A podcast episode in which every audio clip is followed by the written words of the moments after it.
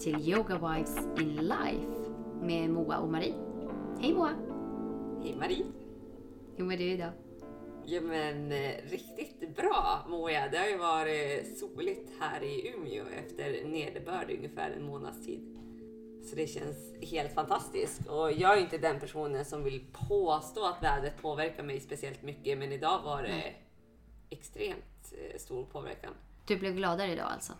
Men mer energi på något vis, ska Mm. jag säga. Och liksom, man vill stanna upp mer när man är utomhus, ta några djupa andetag. För är det spöregn, det är inte så att jag ställer mig i regnet med vattnet skvittrandes upp i ansiktet och njuter Nej. av denna magiska dag. Hur är läget med dig då, Marie? Jo, jag har eh, bestämt mig. eh, Det har, det har varit mycket i år. Jag har bestämt mig för att, för att sluta klaga. Eller liksom för att sluta säga när folk, när folk frågar mig. Hur är det? Liksom, hur mår du? Så, så måste jag alltid tänka efter. Ta ett djupt andetag och tänka efter. Hur, ja, hur är det egentligen? Och så svarar man någonting. Ja, det är mycket nu. Så. Men jag inser att det. Eh, det hjälper egentligen ingen. Visst, det är bra att, att erkänna sådär att man har mycket och inse det. Det är ju ett sätt för mig också att, att eh, faktiskt ta ett andetag och fundera på men hur är det egentligen? Springer jag bara eller hur mår jag? Och det kan jag göra, men att hela tiden ha den här eh, inställningen att ja, men det är mycket nu, oj, oj, oj, oj, oj.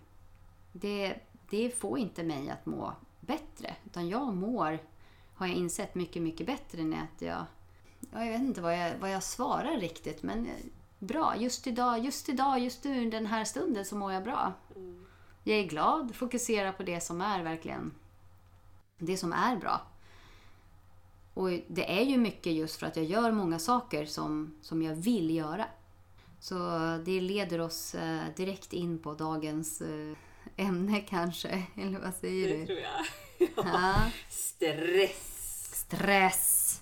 Som jag tror att egentligen vi alla har en relation till och kanske inte alltid så positiv relation till. För den stress vi pratar om idag den är ju väldigt negativ belagd. Det mesta man får höra eller läsa det är den negativa stressen, hur folk går in i väggen. Eh, SVT har gjort en väldigt fin serie där, som heter We Can't Do It. Där det är unga kvinnor som berättar om att de går in i väggen i otroligt ung ålder. Ja. Och det är jätteviktigt att lyfta de delarna också, men vi vill kanske diskutera i denna podd eller de- i detta avsnitt om vad stress är och de fysiologiska effekterna som händer i kroppen. Men även att stress kan vara positivt. Vad, vad är det för... Eh, vadå positivt? Allting... Stress, det kan väl bara vara negativt? Vad är, vad är, Ja. det, som kan vara, vad är det som kan vara positivt med stress? Man tänker inte på att stress är ju också när vi tränar på gymmet. När vi utsätter kropp för, kroppen för utmaningar eller när vi går på ett spinningpass eller ett tungt styrketräningspass. Att kroppen blir ju stressad av det. Utan vi tänker ofta på stressen när vi sitter framför datorn, har en klump i magen, det är någon deadline som ska in och vi inte riktigt får till det. Mm. Men det är lite, jag tror lite grann för att vi har benämnt att det är det som är stress. Och resten räknar vi inte som stress. För stress ger ju oss ganska häftiga hormoner. Det ger oss adrenalin. Det gör oss vaken, alert, vi är med, vi är redo, vi presterar bättre. Och det är ju den positiva stressen som jag tycker om. Till exempel ibland när jag håller mina föreläsningar. Då kan jag vara väldigt stressad innan men sen får jag sån skjuts av det stresspåslaget vilket gör att jag presterar så otroligt mycket bättre än om jag inte hade varit stressad. Och det är den positiva stressen jag tycker om för jag börjar få upp ögonen för den hur jag kan använda stressen som ett verktyg men att jag också måste respektera den. För varför stress blir negativt är ju för att vi inte får tillräckligt med återhämtning. Den magiska återhämtningen. Mm. Och det är ju både den fysiska återhämtningen och den mentala återhämtningen som är viktig. Det är inte bara att fysiskt vila utan hjärnan måste ju också få vila. För det är också det, jag, jag tycker ju om att ha mycket att göra. Mm. Jag tror att vi alla, alla tycker om det. Det är något sånt, att, eh, ett kvitto på att vi är värdefulla. När vi har mycket att göra. Och då tar man på sig kanske mer och mer. Men även att man får just den här kicken verkligen. Att känna sig behövd och man känner att man gör någonting. Man får, man får en bekräftelse när man har mycket att göra. Men också det som är kanske det som många unga kvinnor har. Att man, man, man ska vara så bra på allting också. Man ska vara bäst på allt. Och det har jag ganska tidigt eh, förstått att man kan inte vara bäst på allt. Jag är bra på väldigt mycket saker. Men jag är inte bäst på så mycket saker. Och just det här att vara att vara bäst på så många olika områden. Det är de, den här samlade bilden. Man kan ha ett, ett eh, väldigt, väldigt stressigt på jobbet till exempel.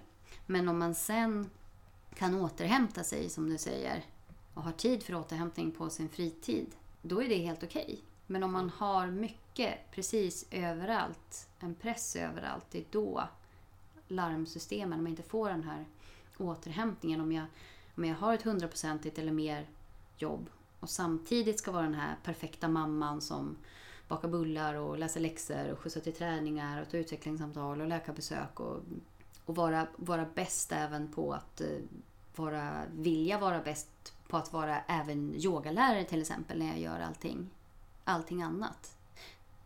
Jag tror att det är en jätteviktig insikt att eh, det finns många som, som lägger ner hela sin själ i en enda sak.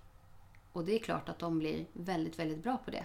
Jag kan inte räkna med att jag kan vara exakt lika bra när jag gör många olika saker och inte hinner vila emellan. Hur vilar du? Hur jag vilar? Jag tror vi ska definiera stress först. Definitionen av stress innan vi går vidare på vilodelarna. Och som jag eh, har upplevt själv och som jag har lärt mig är att stress är ju en, en energimobilisering.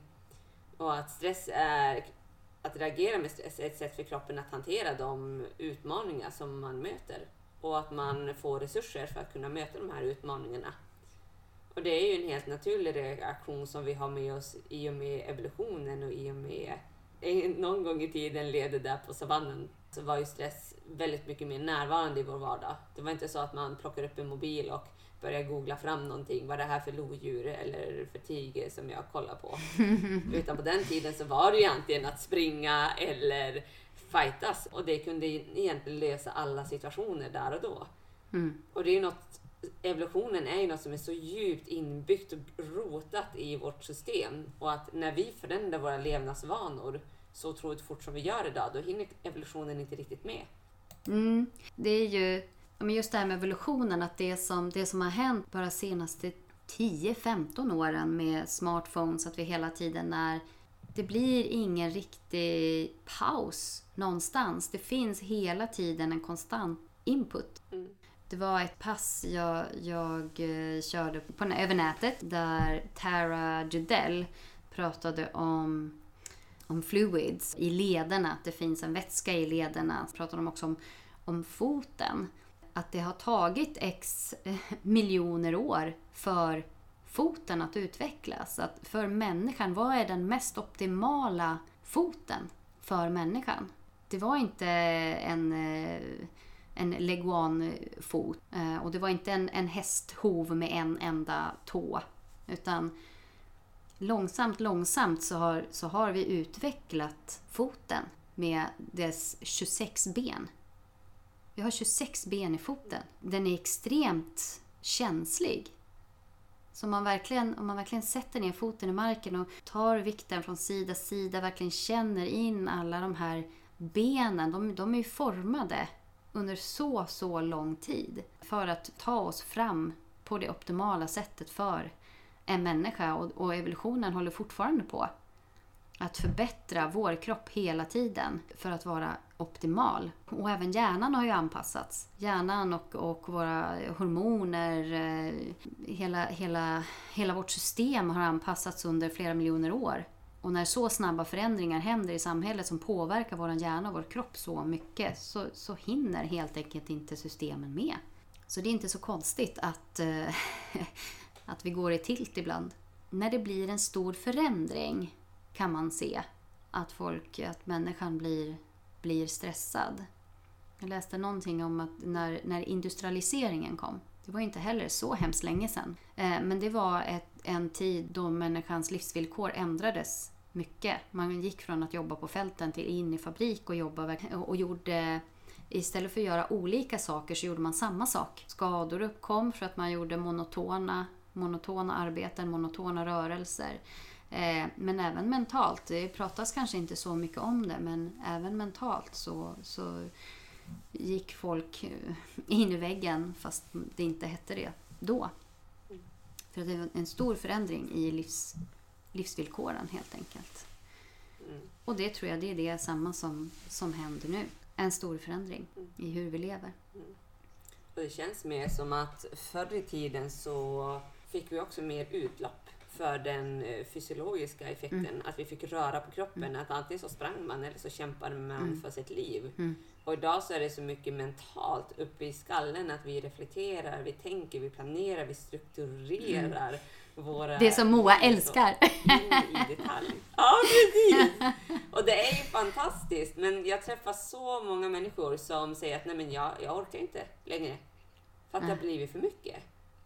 Och det är ju klart att det är då man blir dränerad på energi. Om det är hela tiden ett stresspåslag, hela tiden planera vilka aktiviteter ens barn ska göra, hur man ska skjutsa, hur man ska hinna med sin egen träning, hur man ska yoga, hur man ska utvecklas i karriären, hur man ska ta sig upp på karriärstegen, hur man ska jobba mer för att nå Mm. dit. Det är klart att alla de här punkterna blir ju en samlad kompott till att vi inte riktigt orkar med eller hänger med. Och det är då vi umgås i det sym- sympatiska nervsystemet väldigt, väldigt mycket. Alltså det man kan översätta till gasen i vårt eh, nervsystem. Mm.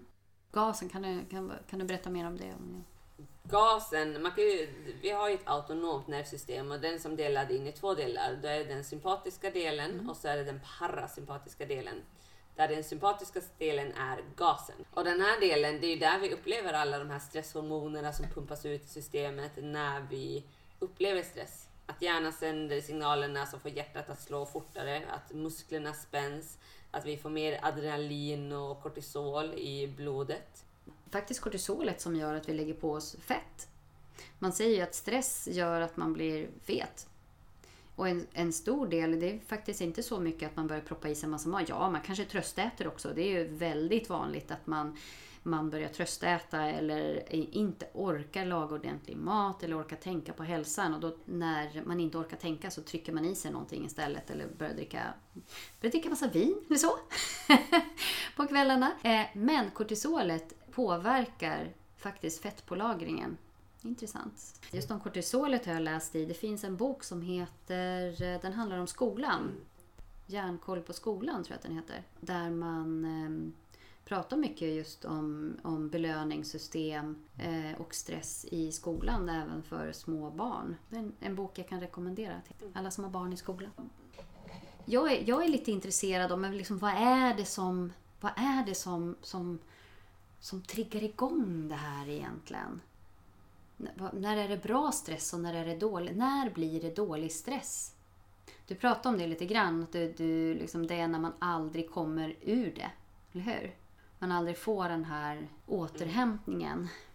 Men det kan ju vara en stress också, inte bara att gör, göra en massa saker, ha massa saker att göra. Det kan vara en stress också att inte ha någonting att göra.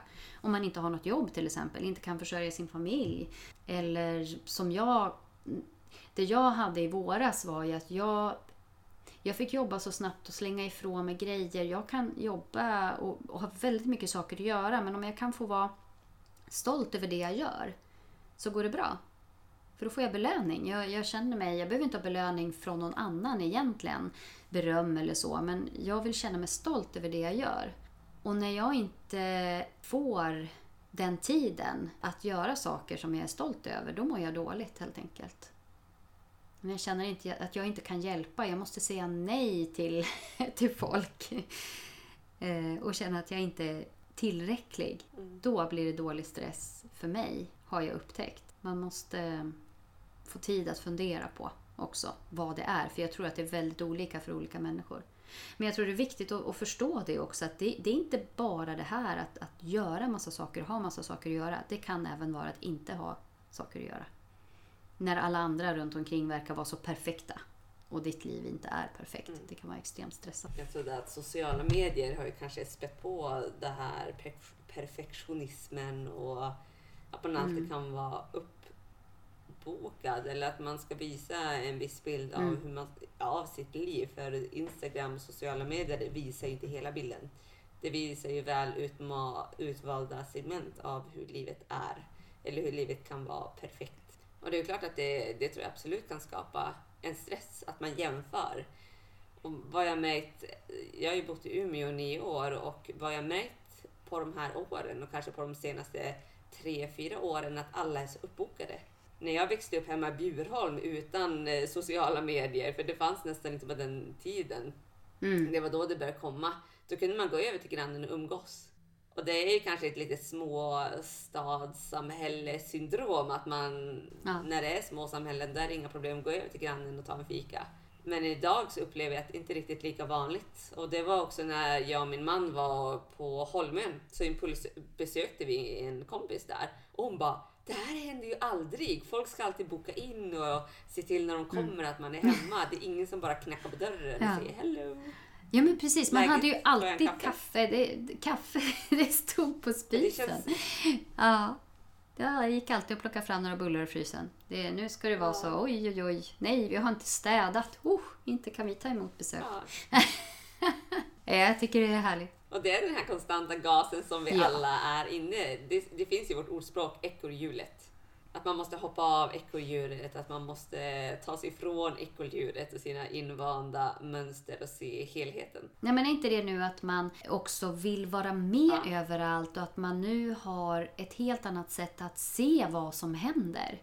Med sociala medier, med alla event, man får inbjudningar till, eh, just i yogavärlden så är det ju att ja, men här är den här workshopen där, den lördagen och speciellt i Stockholm händer ju saker hela tiden. Det är även mitt i veckan, det är lördag och söndag. Varje helg finns det någonting jätteintressant. Superbra workshops, jättebra lärare. Tycker att åh, men det här skulle vara fantastiskt att gå på. Så är det varje, varje helg. Och när man då börjar att se allting man kan göra så tycker man att jag väljer bort om jag väljer bort hälften eller 75 procent. Men det är fortfarande väldigt, väldigt mycket. För eh, innan sociala medier så fanns inte den här, visst man kunde annonsera i tidningen eller se flyers på stan. Men det var inte alls samma spridning. Då var det i den lilla communityn där man fick kännedom om vad som, vad som hände. Nu kan jag åka till Västerort och, och, och köra en workshop där för att jag har sett att det läggs upp på sociala medier. Och det är liksom bara lilla, lilla yogavärlden i, i Stockholm. Så det finns ett helt annat utbud.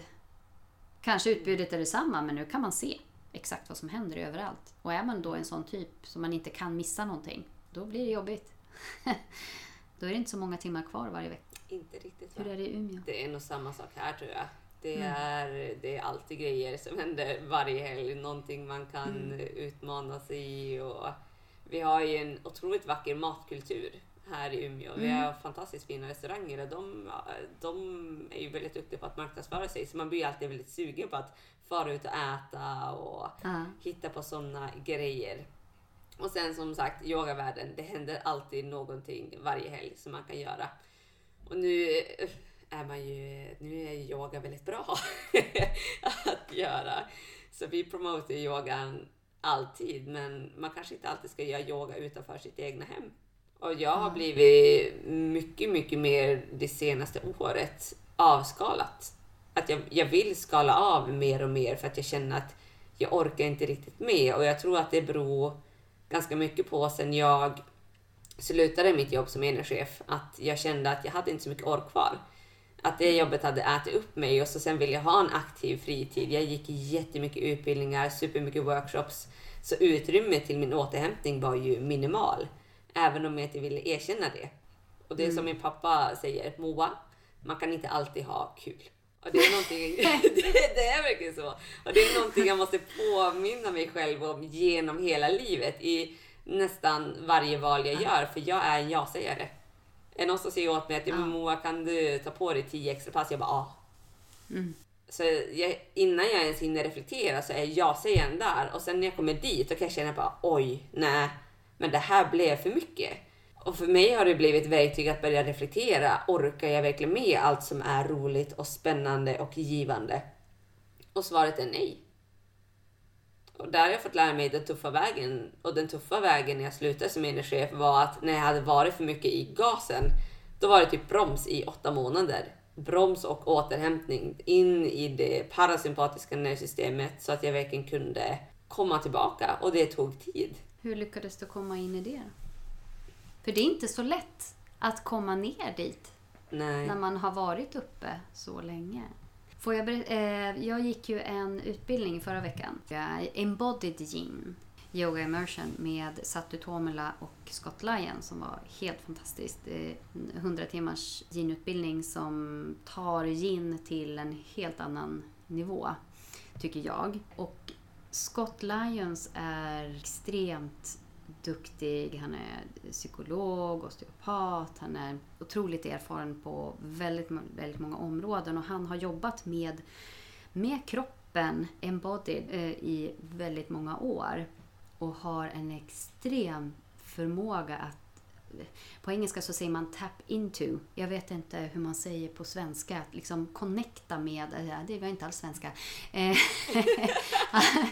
att eh, koppla på, koppla på olika, olika system i kroppen, bland annat organ och så vidare. Men vi pratade då just om eh, sympatiska och parasympatiska nervsystemet. För man säger att ja, men yin, det, yin aktiverar det parasympatiska nervsystemet eh, genom till exempel framåtfällningar, du ligger stilla.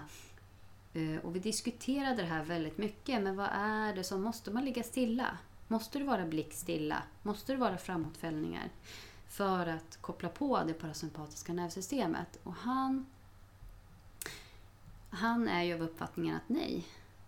Det är så mycket man kan mentalt koppla på helt enkelt. Så han, han förändrade stämningen i hela rummet. Han kunde alltså medvetet koppla på. Först så kopplade han på det sympatiska nervsystemet genom att, ja, hur han nu gör, jagade upp sig lite grann. Eh, han började liksom att prata snabbare. Man, man märkte hela stämningen i rummet. Energin ändrades något så enormt med han, när han slog på det sympatiska nervsystemet och han visade på liksom att jag kan ligga här i shavasana i 10-15 minuter utan att en enda gång lugna ner mig eller gå in i det sympatiska, eh, parasympatiska nervsystemet. Utan han, och det märktes så tydligt att han, även om han låg blickstilla så var han hela tiden i det sympatiska nervsystemet uppe i huvudet. Liksom tankarna snurrade, liksom käkarna var lätt, lätt spända.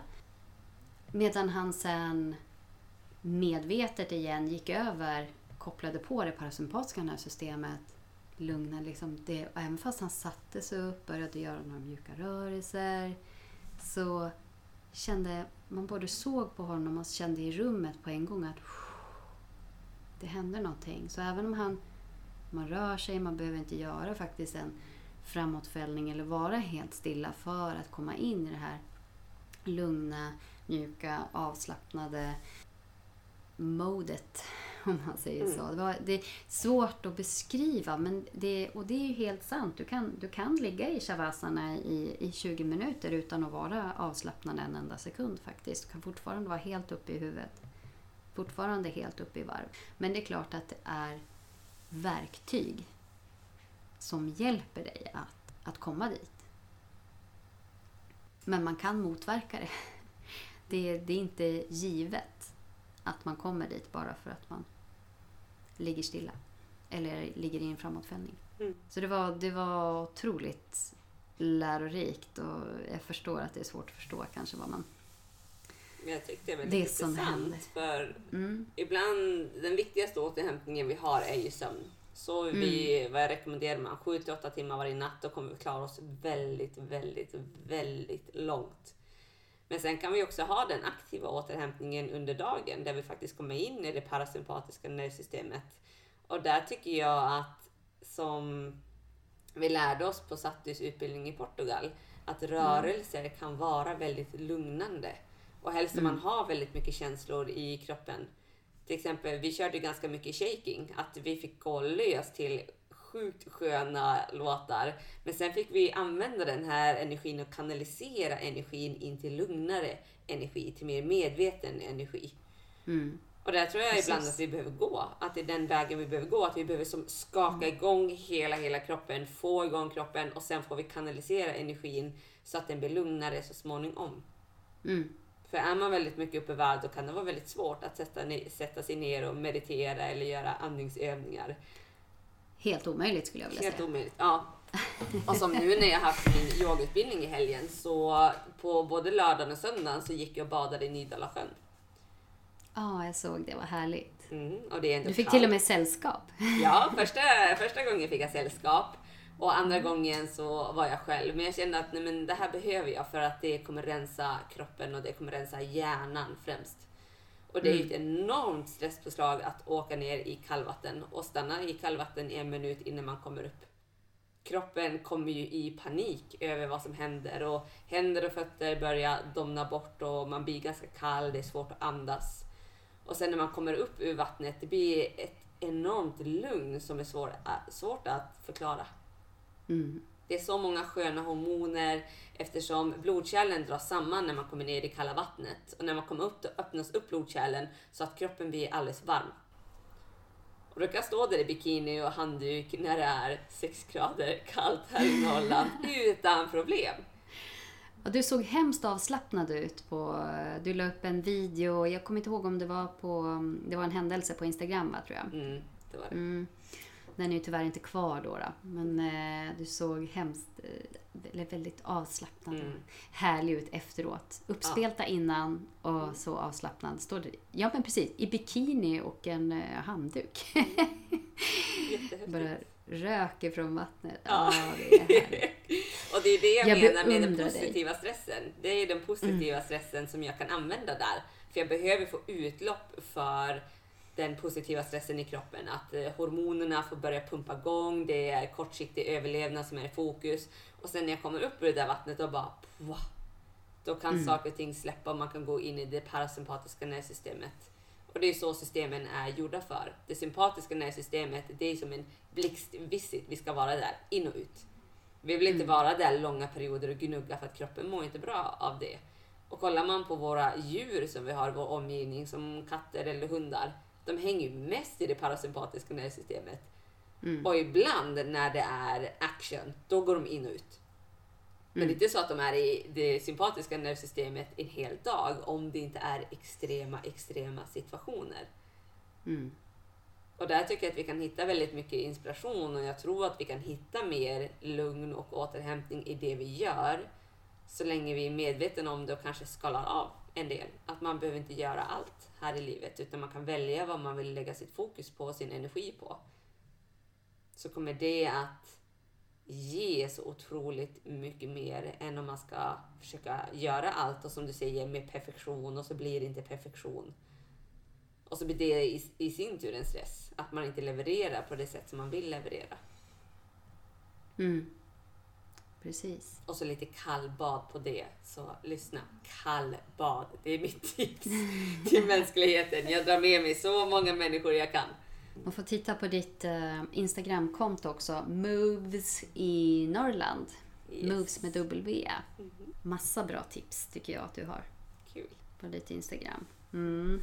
Så små korta som man kan göra just det. Du, du lägger ju upp mycket om den här vardags...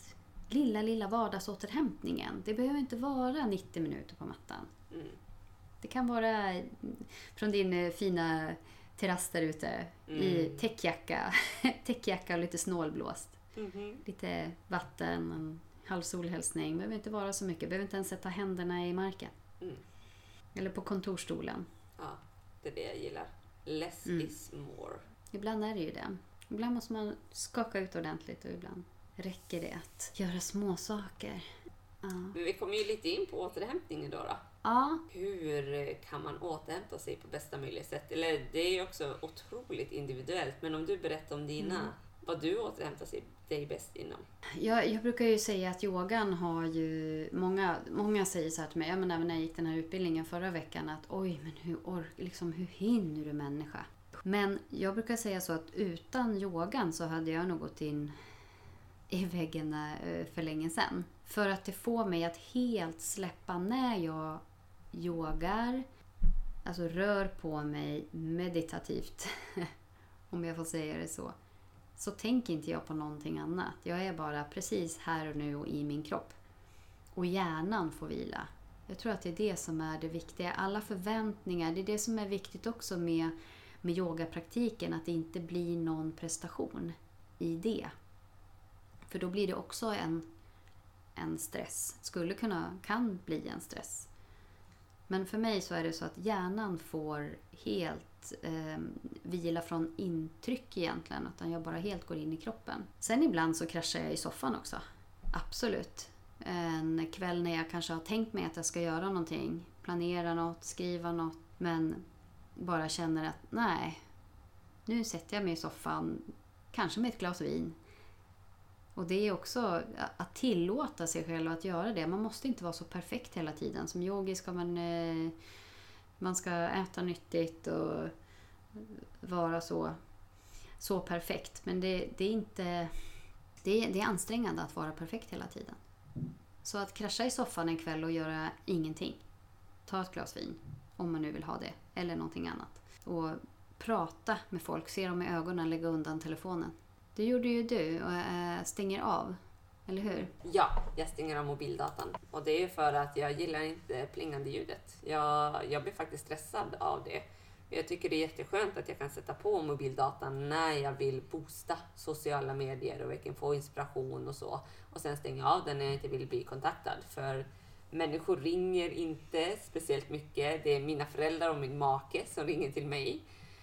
Och mm. smsar gör människor nästan aldrig för man skickar iväg på Messenger eller WhatsApp istället.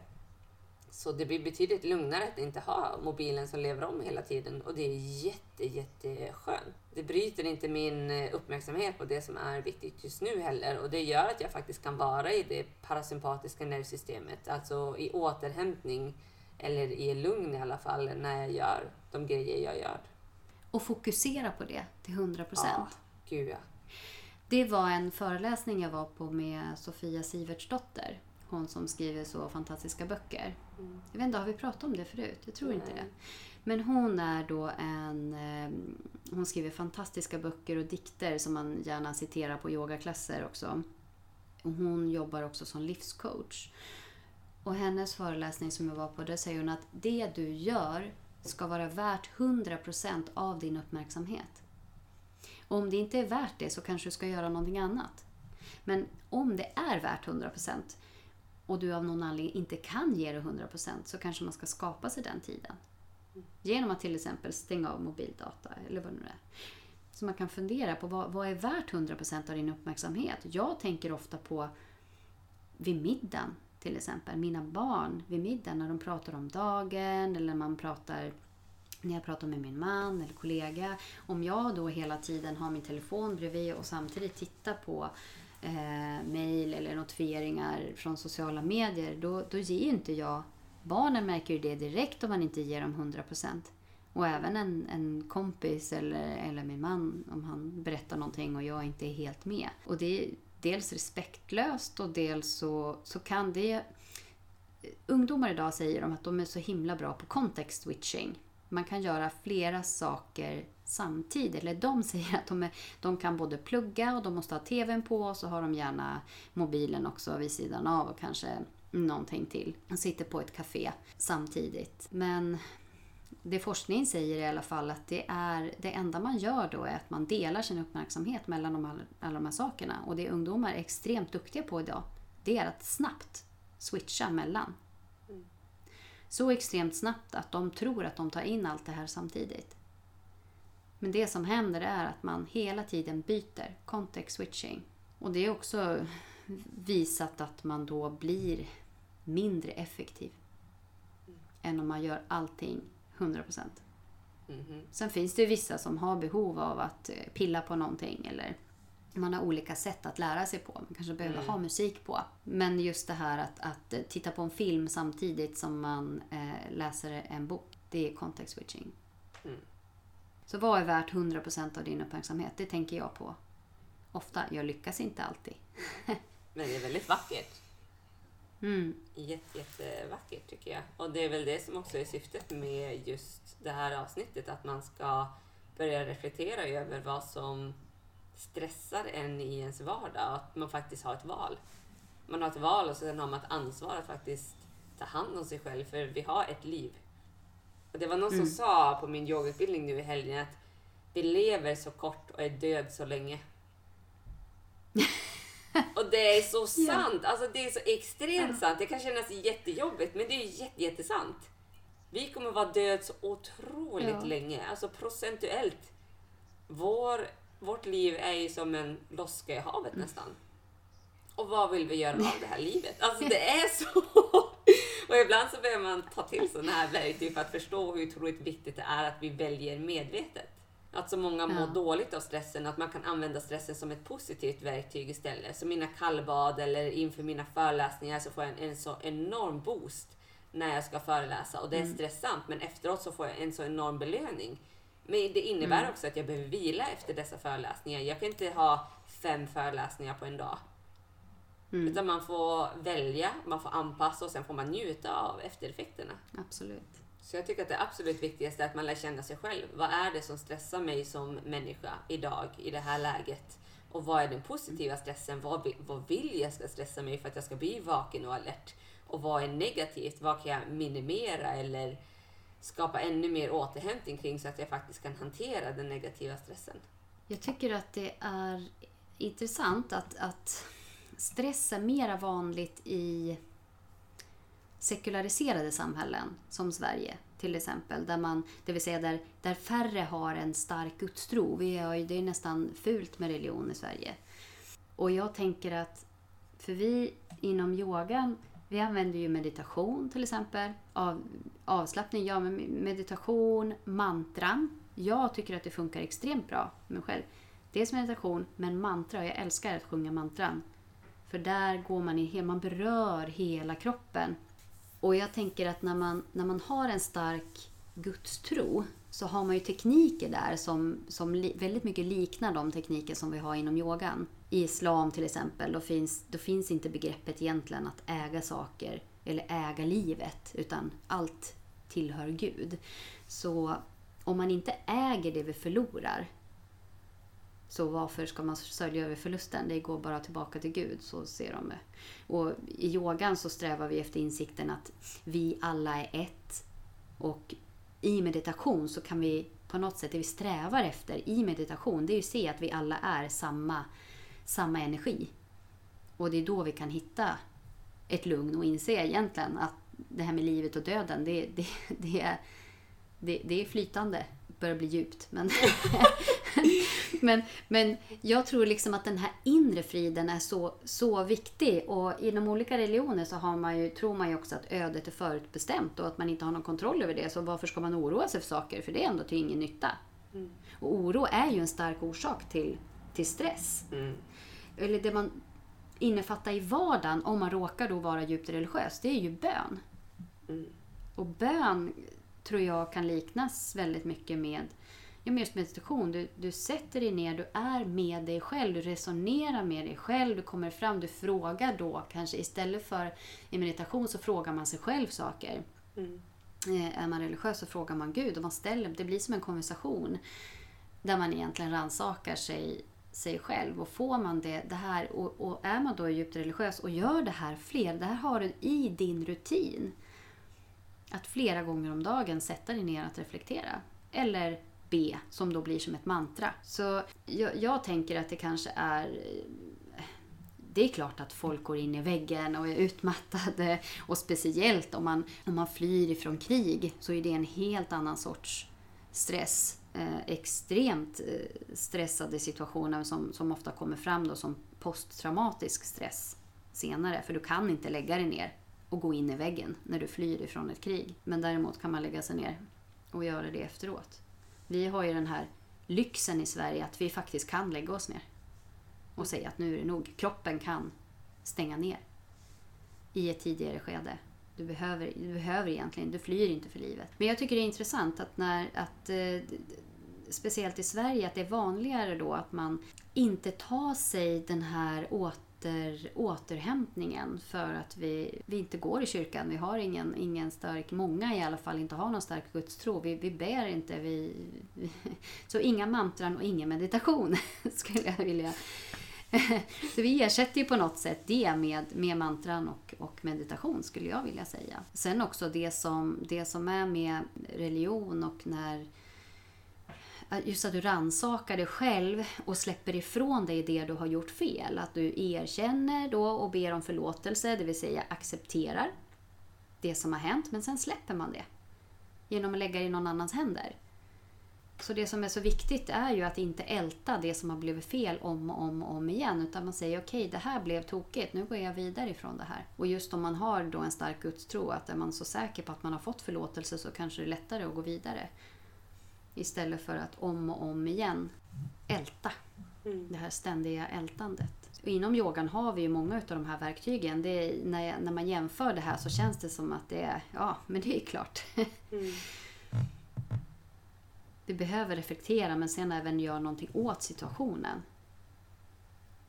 Och mentalt ärligt tycka att ja, men nu, är, nu är situationen så här och jag kan inte göra annat än mitt allra, allra bästa. Mm. Så det, det, jag tror att det är en, en, stor orsak faktiskt, att vi aldrig tar oss. Vi, tar en, vi, vi har det inte i vardagen att, att ta det lugnt, sitta ner och reflektera. Mm. Hur vi har det och varför vi har det som vi har det och vad vi vill framför allt. Vad mm. har vi mm. för mål? Springer jag bara här just och nu eller, eller har jag ett mål för framtiden? Mm. Och som sagt, livet var väldigt, väldigt kort i jämförelse med döden.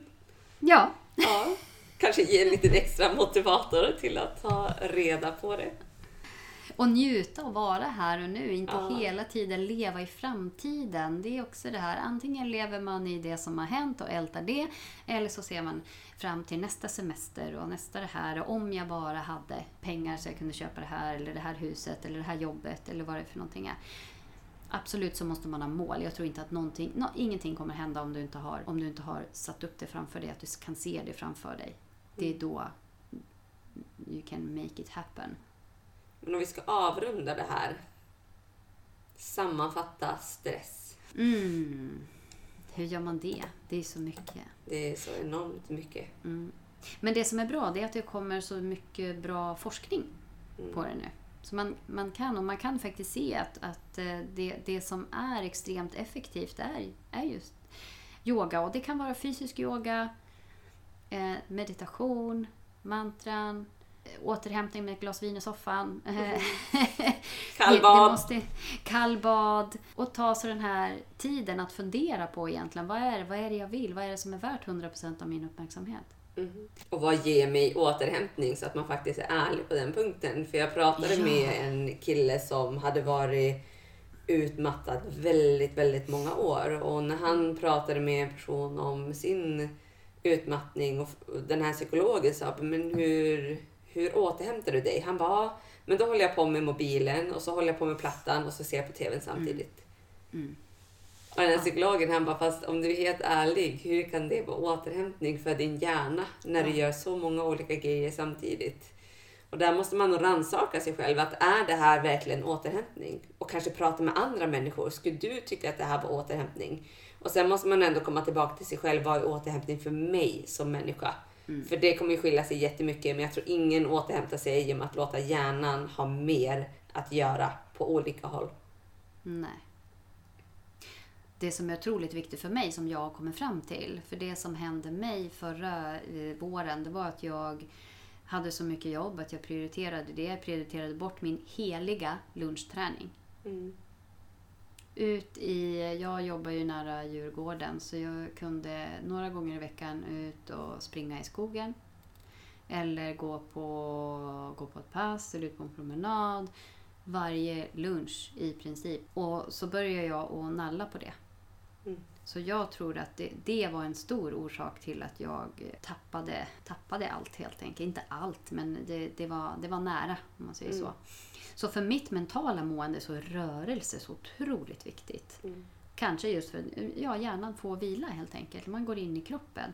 Så jag behöver allt. Jag behöver de tuffa yogapassen, en löptur, sommarmove eller styrketräning eller sätta ett danspass. Men sen är det också så att när det har gått för långt, när det har blivit för mycket, då orkar man inte med det heller. Kroppen kollapsar och faller ihop. Och det är mm. då man får ta till yin, meditation, promenader i naturen, sömn, och vila. Bara ren vila utan, utan någon slags input överhuvudtaget. Inte ens läsa en bok. Och förhoppningsvis så kan man kombinera dessa två. Ja. Innan det blir för mycket. In, ja men precis, det är det. Och- det jag känner att när jag tappar den fysiskt tuffa fysiska träningen. Det är då det är så lätt att liksom halka ner i, i, eh, i, i träsket. Mm. och prioritera fel saker. Mm. När man har den fysiska styrkan eh, och har fått rensa hjärnan minst en gång om dagen. Det behöver inte vara så länge, men det, 10 minuter i alla fall. Rensa hjärnan 10 minuter om dagen. Då tänker man så mycket bättre också och Mm. förstår vad som är bättre prioritering. Hur mycket mediterar du? Jag kan nog säga att jag är en ganska spontan mediterare. Mm. Det är inte så att jag sitter ner i 20 minuter varje dag utan det är mer små Mm. stunder varje dag jag checkar inåt. Och jag känner att Mm. jag har försökt att sitta ner och det har gett mig väldigt mycket många gånger och helst när jag är väldigt, väldigt stressad. Som när vi köpte huset och jag hade sån ångest över alla dessa pengar vi skulle lägga ut och vart vi skulle få tag i de här pengarna. Och då var bästa sättet för mig att sitta ner med det som var och liksom punkta, punkta ner. Ja men det här, det, det här kommer det härifrån, det är därför jag är stressad. Ja men vi kan få pengar härifrån. Mm. Och då, jag kunde inte röra på mig för att jag blev nästan förlamad av stressen. Och då var det så skönt att sitta med den och att det successivt löste sig efter ett tag. Mm. Och sen var det lättare att ta kortare stunder Ja, i vardagen. Mm. mycket, mycket lättare att verkligen gå in till andningen för den är jag ju helt förälskad i. Det är som Mm. självkärlek till mig själv att bli medveten om min andning, att beröra magen, verkligen se till att den förflyttar sig så att jag får kort återhämtning men ofta. Det är ju också någonting som man tar upp som en väldigt viktig faktor. Så någonting som kan ta ner stressnivåerna väldigt, väldigt mycket. Det är andningsövningar. Mm. Att lära sig att andas hela vägen ner istället för att andas högt upp. Andas djupt ner i magen. Så ska vi göra så kanske att vi avslutar med en andningsövning idag Mm. mot Det stress. Har du någon sån här favorit, eh, favoritandningsövning? Jag har ju Mahat Yoga Pranayam som jag är helt förälskad i. Vi gör så att eh, vi avslutar det här avsnittet med att Moa gör en härlig andningsövning. Hej då!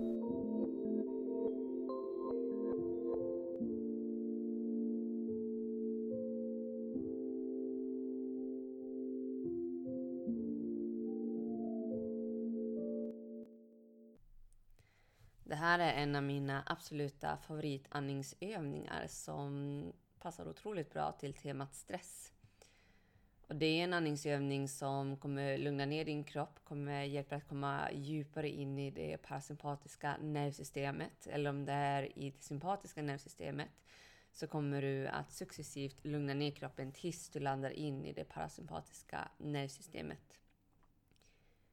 Så ta och sätt dig i en bekväm sittande position.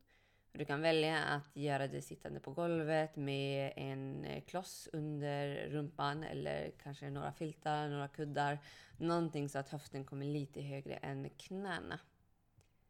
Det går exakt lika bra att sätta sig på en stol, precis som jag gör just nu. För det kanske är sådana situationer som du behöver göra den här andningsövningen när det är extra mycket på jobbet, i plugget eller allmänt i livet och det är en stol du har nära till hands. Skjut toppen av huvudet rakt upp mot taket och placera händerna ner till magen. Den andningsövning du kommer att göra heter Mahat Yoga Pranayam och är som en otroligt seg inandning och en väldigt, väldigt lång utandning. Det börjar med magen, så händerna mjukt till magen. När du andas in, föreställ dig magen som en ballong. Och när du andas ut, tänk dig att du ska tömma ut denna ballong. Så när du andas får magen möjlighet att ta plats. Och dra samman. Och det är ingenting du ska behöva forcera här, utan ta det lugnt, ta det mjukt. Värn kroppen vid att skicka andningen så pass djupt ner.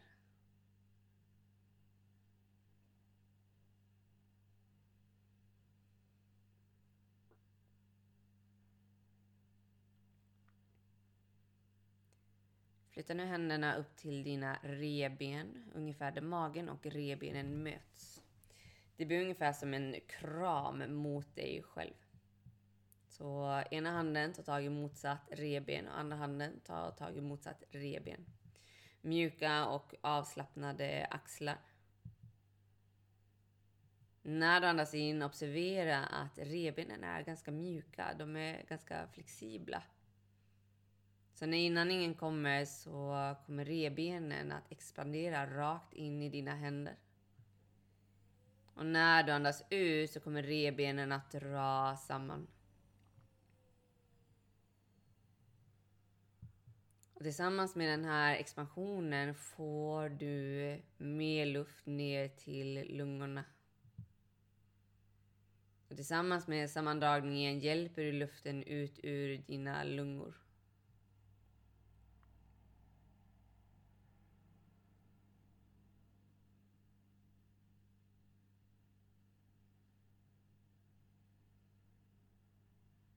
Placera händerna till bröstkorgen.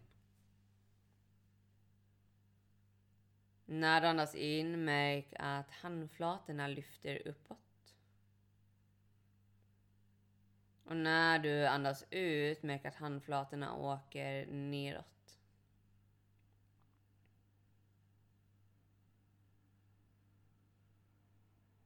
Det blir nästan som en liten minihiss.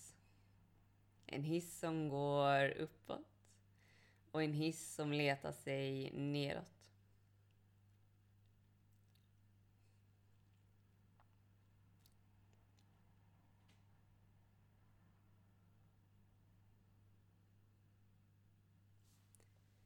Placera nu händerna ner till låren eller placera den ena handen in i den andra handen.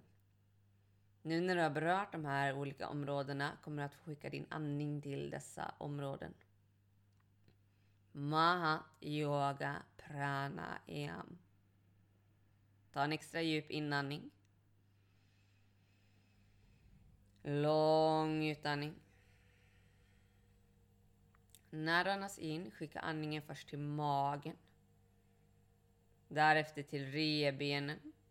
Till sist till bröstkorgen. Och när du andas ut, krama ur från magen.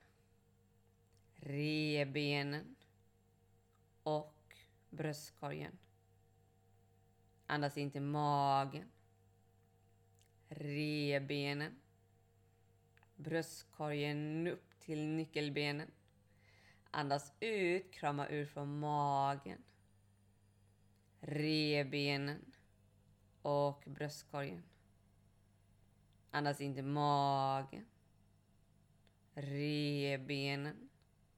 Bröstkorgen, lyft den uppåt.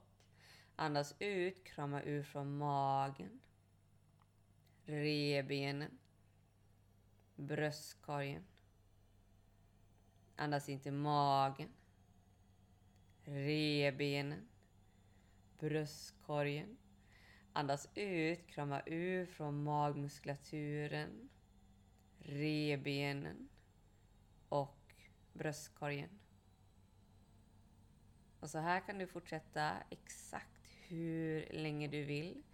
Det jag rekommenderar är minst 10 varv för att kroppen verkligen ska få komma ner i varv. Och den är superfin att göra när som helst när du känner att du har väldigt mycket energi och vill lugna ner den energin. Så fortsätt några varv eller tacka dig själv för den här korta stunden och att du har gett energi till dig själv och din egen kropp. Ha det magiskt tills vi hörs nästa gång.